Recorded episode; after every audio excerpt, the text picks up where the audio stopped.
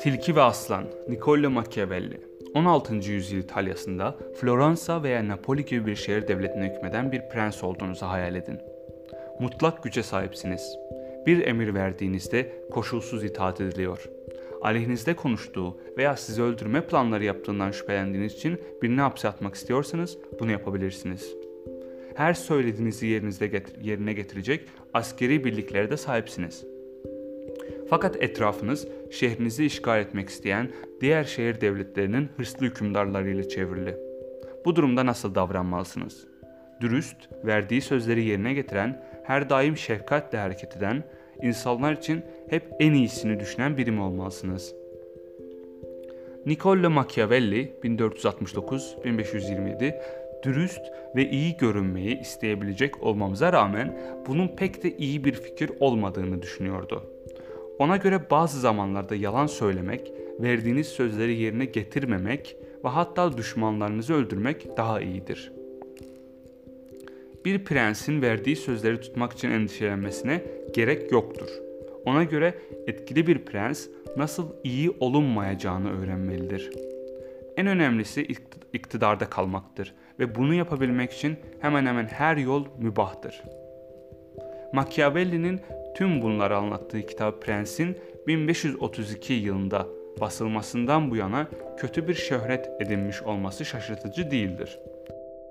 Bazı insanlar bu kitabı şeytani olarak niteledi ya da en iyi ihtimalle bir gangsterlik kılavuzu olarak gördü. Kimileri ise siyasette gerçekten neler olup bittiği hakkında şimdiye kadar yazılmış en tutarlı açıklamalara sahip olan kitap olduğunu söyledi. Günümüz siyasetçilerinin çoğu Prens'i okumuştur ama kitabın ilkelerini pratikte uyguladıklarını açık etmemek için pek azı bunu itiraf eder. Prens herkes için değil, yalnızca yeni iktidar sahip olanlara rehber olması amacıyla yazılmıştı. Machiavelli bu kitabı Floransa'nın yaklaşık 10 kilometre güneyinde bir çiftlikte yaşarken yazdı. 16. yüzyıl İtalyası oldukça tehlikeli bir yerdi. Machiavelli Frans, Floransa'da doğup büyüdü henüz genç bir adamken diplomat olarak atanan Machiavelli, Avrupa'daki seyahatleri boyunca birçok kral, imparator ve dönemin papasıyla tanışmıştı. Machiavelli'nin tanıştığı bu liderler, onun düşüncelerini asıl meşgul edenler değildi. Onu gerçekten etkileyen tek yönetici, İtalya'nın büyük bir bölümünün kontrolünü ele geçirirken gözünü kırpmadan düşmanlarını oyuna getirip onları öldüren Papa 6. Alexander'ın gayrimeşhur oğlu acımasız Sezar Borgia'ydı. Machiavelli'ye göre Borgia her şeyi doğru yapmış ancak kötü talihine yenilmişti. Saldırıya uğradığı anda hasta düşmüştü. Kötü talih Machiavelli'nin hayatında da büyük rol oynamış ve aynı zamanda Machiavelli'nin üzerine fazlasıyla düşündüğü bir konu olmuştur. Borgia'dan önce Floransa'yı yöneten muazzam zenginliğe sahip Medici ailesi olarak ailesi tekrar iktidara geldiğinde Machiavelli'yi kendilerini devirme planlarının bir parçası olduğu iddiasıyla zindana attılar. Machiavelli gördüğü tüm işkencelere rağmen hayatta kaldı ve daha sonra serbest bırakıldı. Bazı meslektaşları o dönemde idam edilmişti. Ancak o hiçbir şey itiraf etmediği için cezası sürgün edilmek oldu gönülden bağlı olduğu şehre yani Floransa'ya bir daha geri dönemedi. Siyaset dünyasıyla da bağlantısı koptu. Taşra'da akşamların akşamlarını geçmişin büyük düşünürleriyle karşılıklı konuştuğunu hayal ederek geçiriyordu. Machiavelli bu düşünürlerin kendisiyle bir liderin iktidarı elinde tutabilmesi için en iyi yolun ne olduğunu tartıştıklarını hayal ediyordu.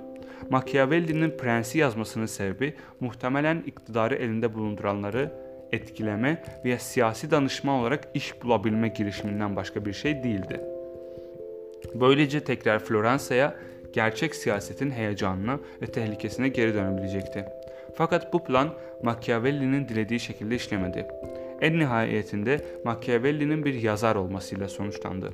Prens gibi siyaseti konu alan birkaç başka kitap yazan Machiavelli aynı zamanda başarılı bir oyun yazarıydı.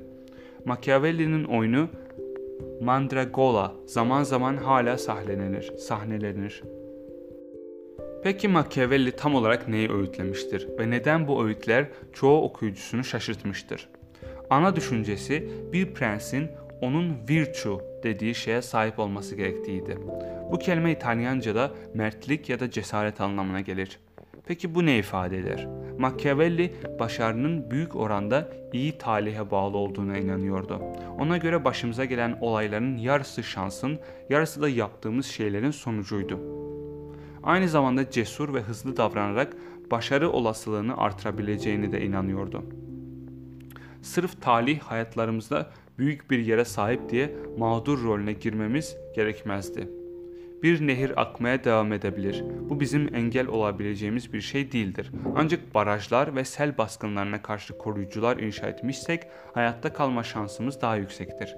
Bir başka deyişle bütün hazırlıklarını yapan ve karşısına çıkan fırsatı değerlendiren bir yöneticinin başarı şansı bunları yapmayan bir yöneticiye göre daha yüksektir. Machiavelli felsefesini gerçekte olup bitenlere dayandırmak konusunda kararlıydı.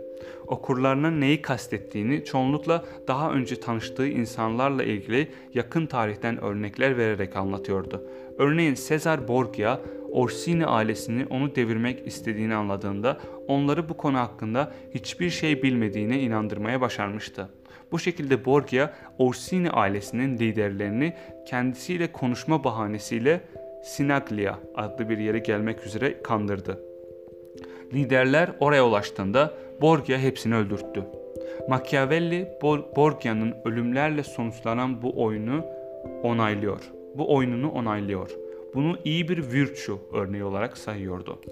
Benzer bir şekilde Borgia, Romagna adlı bölgenin kontrolünü ele aldığında yetkiyi bilerek merhametsiz bir komutan olan Remiro de Orco'ya verdi. De Orco, Romagna halkını korkutarak kendisine itaat etmelerini sağladı.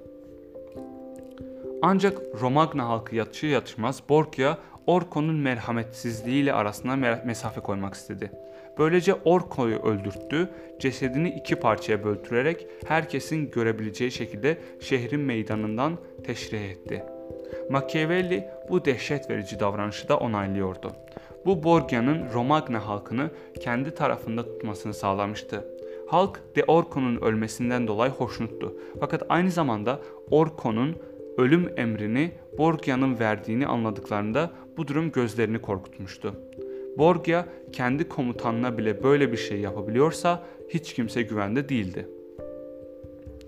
Machiavelli'nin gözünde Borgia'nın edimi mertçeydi. Virtue sergiliyordu ve say- sağduyulu bir prensin yapması gereken türden bir hareketti. Tüm bunlar Machiavelli'nin öldürmeyi onayladığı izlenimini verebilir. Amacın aracı haklı kıldığı bazı koşullarda Machiavelli açıkça ölümü onaylamıştır. Ancak bu örnekler vermesinin amacı bu değildi. Machiavelli'nin göstermeye çalıştığı Borgia'nın düşmanlarını ve ibret olması için kendi komutanı De Orco'yu da öldürmesinin işe yaradığıydı. Bu yöntemler Borgia'nın istediği etkiyi yaratmış ve daha fazla kan dökülmesine engel olmuştur. Hızlı ve merhametsiz davranışları sayesinde Borgia iktidarda kalmaya devam etmiş ve Romagna halkının kendisine karşı ayaklanmasına engel olmuştur. Machiavelli'ye göre elde edilen nihai sonuç o sonucun nasıl elde edildiğinden daha önemliydi. Borgia iyi bir prensti çünkü iktidarda kalabilmek için gerekli olan şeyleri yapmaktan kaçınacak biri değildi. Machiavelli nedensiz yere katletmeyi, öldürmüş olmak için öldürmeyi onaylamazdı. Betimlediği cinayetler de bu türden değildir. Machiavelli, Borgia'nın bulunduğu şartlarda merhametli davranmanın hem Borgia hem de devlet için felaketle sonuçlanacağına inanıyordu. Machiavelli sevilen bir lider olmaktan ziyade korkulan bir lider olmanın daha iyi olduğunu vurgular. Aslında ideal olan hem korkulan hem de sevilen bir lider olmaktır. Ancak bunu başarmak çok zordur. Halkınızın sizi sevmesine bel bağlıyorsanız, işler kötüye gittiğinde sizi yarı yolda bırakmalarından emin olabilirsinizdir. Emin olabilirsiniz. Gel gelelim halkınız sizden ürküyorsa fazlasıyla korkmuş olacaklarından size ihanet edeceklerdir. Size ihanet etmeyeceklerdir. Bu düşünceler Machiavelli'nin kötümserliğinin insan doğasını aşağı görmesinin bir parçasıdır. Machiavelli insanın güvenilmez, açgözlü ve ikiyüzlü olduğunu düşünmekteydi. Eğer başarılı bir hükümdar olmak istiyorsanız o zaman insan doğasını bilmeniz gerekiyordu. sözünü tutmaması durumunda doğabilecek sonuçlardan korkmadığı müddetçe bir insanın sözünü tutacağını güvenmek tehlikelidir. Eğer amacınıza merhamet göstererek eğer amacınıza merhamet göstererek, sözlerinizi yerine getirerek ve sevilerek uğraş, ulaşabiliyorsanız böyle yapmalısınız. Ya da en azından yapıyor gibi görünmelisiniz. Fakat yapamıyorsanız o zaman bu insani özellikleri, hayvanı özellikleri bir araya getirmelisiniz. Diğer filozoflar liderlerin insani özelliklerini vurgularken Machiavelli etkili bir liderin bazen bir canavar gibi hareket etmesi gerekebileceğini düşünüyordu. Ders alınabilecek hayvanlar tilki ve aslandır. Tilki kurnazdır ve tuzakları fark edebilir ama aslan da fazlasıyla güçlü ve korkutucudur. Her zaman aslan gibi olmak pek de iyi değildir. Yalnızca kaba kuvvetli hareket etmek tuzaklara düşmeniz riskini beraberinde getirecektir. Yalnızca kurnaz bir tilki de olamazsınız. Zaman zaman sizi güvende tutabilmesi için aslanın gücüne ihtiyaç vardır.'' Fakat kendi şefkatinize ve adalet anlayışınıza bel bağlarsanız uzun süre ayakta kalamazsınız. Neyse ki insanlar kolay aldanırlar. Görünüşlere kapılıp giderler. Böylece bir yönetici olarak sözlerinizi yerine getiremediğiniz ve merhametsiz davrandığınız halde dürüst ve şefkatli görünerek iktidarınızı koruyabilirsiniz. Tüm bunları dinledikten sonra Machiavelli'nin tamamen kötü bir adam olduğunu düşünüyor olmalısınız. Pek çok insan bu görüştedir ve Machiavelci sıfatı bir itham olarak düzenbaz ve insanları kendi çıkarları için kullanan kişiler için kullanılır. Buna rağmen bazı filozoflar Machiavelli'nin önemli bir şeyi ifade ettiğine inanır. Belki de alışılagelmiş iyi davranışlar iyi davranışlar liderler için işe yaramamaktadır. Gündelik hayatta merhametli olmak ve size söz veren insanlara güvenmek başka şeydir. Ama bir ülke ya da devletin başındaysanız diğer ülkelerin size iyi davranacağına güvenmek tehlikeli bir tutum olacaktır. 1938'de Adolf Hitler İngiltere Başbakanı Neville Chamberlain'e Almanya'nın topraklarını daha fazla genişletmeyeceğini sözünü verdiğinde Chamberlain ona inanmıştı. Şimdi bakıldığında Chamberlain'in bu davranışı oldukça naif ve budalaca görünür. Machiavelli böylece bir durumda Chamberlain'e Hitler'in yalan söylemek için binbir türlü sebebi olduğuna ve ona güvenmemesi gerektiğini söylerdi. Öte yandan Machiavelli'nin muhtemelen düşmanlara karşı aşırı gaddarca eylemleri desteklediğini de unutmamak gerekir. Machiavelli'nin Sezar Borgia'nın davranışlarını açıkça onaylamış olması 16. yüzyılı kanlı İtalya'sında bile şaşkınlıkla karşılanmıştı. Çoğumuzun bir yöneticinin en azılı düşmanına karşı takınacağı tavırda bile bazı katı sınırlar olması gerektiğini ve bu sınırların yasalarca belirlenmesi gerektiğini düşünür.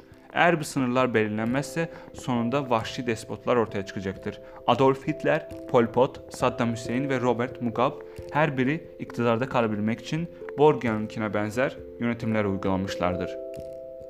Bunlar Machiavelli felsefesi için iyi bir reklam sayılmaz.